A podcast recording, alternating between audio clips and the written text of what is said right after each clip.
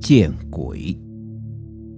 谢振武想要见鬼的怪异癖好，其实早在他念小学的时候就有那么点迹象。当时，他所就读的小学盛传着一个恐怖的传说：在日落黄昏之际，如果在操场的中间挖个半径十公分、深三十公分的坑洞，然后在洞口上放置一块透明的玻璃片窥看之前，要先在玻璃片上放上一撮自己的头发，焚烧后。将玻璃片擦拭干净，再从玻璃片上往洞内窥看，心里默念着往生亲人的名字，就能看见往生亲人的鬼魂。一开始，谢振武对这档事儿并没有太大的兴趣，后来，纯粹是因为他所心仪的女生赵慧安。想用这个方法再看他往生的妈妈一眼，他才勉为其难地陪他去做这件事。两人来到操场，谢振武不费吹灰之力，很快就在操场上找着几个挖好的洞口。显然，这个传闻已经吸引了不少人来试探真假。谢振武和赵慧安相视一笑。选了其中一个洞，将预先准备好的玻璃片铺放在洞口，分别用剪刀剪下一缕头发，各自捏在自己的手上。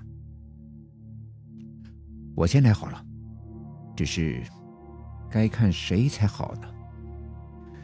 谢振武嘀咕着：“算了，随便哪个人都行，就外婆吧。”打定主意之后，谢振武把捏在手里的头发摆在玻璃片上，点火将头发焚化。头发瞬间焚烧成灰，玻璃片模糊成一片。谢振武将玻璃片擦拭干净，趴下身体，在心里默念着外婆的名字，并使劲目力瞪视玻璃片，看了好一会儿。只觉得眼睛阵阵发酸，眼泪几乎就要流了出来。玻璃片还是玻璃片，并没有出现任何影像。什么嘛，根本看不到我外婆，一定是骗人的。谢振武不禁出声埋怨：“你看不到吗？那换我来看好了。”赵慧安。拉了拉谢振武的衣袖，示意换他试试看。谢振武应声挪至一旁，赵慧安则一样画葫芦，焚烧掉他自己的头发，并擦拭干净玻璃片，俯下身去看。喂，看见什么没有？没有呀，模模糊糊的，什么也看不见。赵慧安边看边说。正讲着，忽然脱口惊叫：“咦，等一下，好像有人！我看到了，我看到了！真的还是假的？让我瞧瞧。”谢振武兴奋的挤了过去，探出头凑近赵慧安的脑袋，试着瞪视玻璃片冷不防，赵慧安发出一声惊呼。抖得撑起身体，后脑勺不偏不倚的撞中谢振武的门面。谢振武被撞得眼冒金星，鼻中一阵酸热，差点没痛得晕厥过去。好不容易回过神来，谢振武正想出声痛骂赵慧安一顿，却发现赵慧安早已消失的。无影无踪。此时，天色渐暗，偌大的操场里透着一丝诡异的空寂感。谢振武一头雾水，全然不晓得发生了什么状况。该不会，赵慧安真的看见他妈妈的鬼魂了吧？可是，他怎么会吓跑了呢？心念一转，谢振武狐疑地弯下腰，再次凑上前去瞪视那块玻璃片。看了半天，依旧没看出个所以然。真是见鬼了！谢振武啜了口口水，决定明天再向赵慧安问个清楚。当天晚上，谢振武便做了一个噩梦，他仿佛置身在游乐园的鬼屋里，放眼望去，四周尽是无边无际的黑暗，只有一条微亮的狭窄走道，看不见尽头的往前延伸。黑暗中，阴风惨惨，冷得犹如千年冰窟，带着些微的怪异臭味。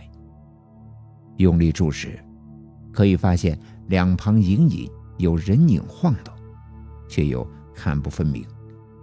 阵阵的哀嚎及呻吟声由远而近，一波接着一波汹涌而至，好像有很多人。正遭受着极为痛苦的折磨，不能自己的发出绝望的惨叫。谢振武无法遏制内心的恐惧，惊骇的往前奔跑，越往前跑，哀嚎声越加响亮。也不晓得跑了多久，最后谢振武终于筋疲力竭，一跤摔倒在地上。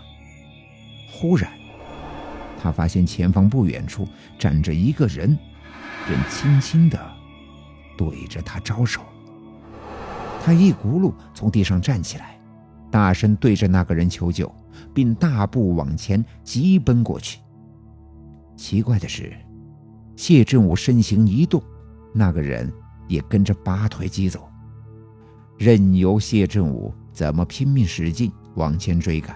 就是无法追上那个人。追了一阵，谢振武突然觉得那个人的背影很眼熟，再仔细一瞧，咦，那不是赵慧安吗？他怎么也在这里？赵慧安，不要走，你等等我。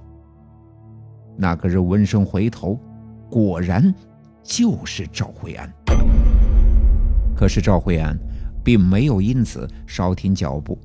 反而面无表情的将头转回，继续轻飘飘的往前疾走，一晃眼，便走进一扇门里。谢振武随后跟上，那门却紧紧闭合。不管谢振武如何拍垒，连踢带踹，就是没有办法让那扇门敞开一道缝来。他绝望的靠住那扇门，不觉两脚发软，一屁股瘫坐在地上，无力的抱住头。这时，身后突然伸出两只手臂，将他紧紧搂住，同时有颗头轻轻的倚靠在他的左肩上。谢振武吓了一跳，转头去看。却是他一直追赶不上，刚刚走进门内的赵慧安。问题是，他就靠在那扇门上，赵慧安是从哪里冒出来的？正想着，赵慧安竟将他的身体慢慢拉进那扇门的门板。隔天上学，赵慧安没有出现。再隔一天。班导师才难过的宣布，说赵慧安在前两天的晚上，忽然得了疾病暴毙。谢振武听到这个消息，整个人都吓傻了。赵慧安为什么会突然暴毙身亡？和他们去见鬼有没有关系？赵慧安究竟在玻璃片上看到了什么？为什么当时？会吓成那个样子？那个噩梦又代表什么？赵慧安是来道别的吗？那个鬼地方到底是什么场所？会是阴间吗？这一连串的问题，其实都得不到答案。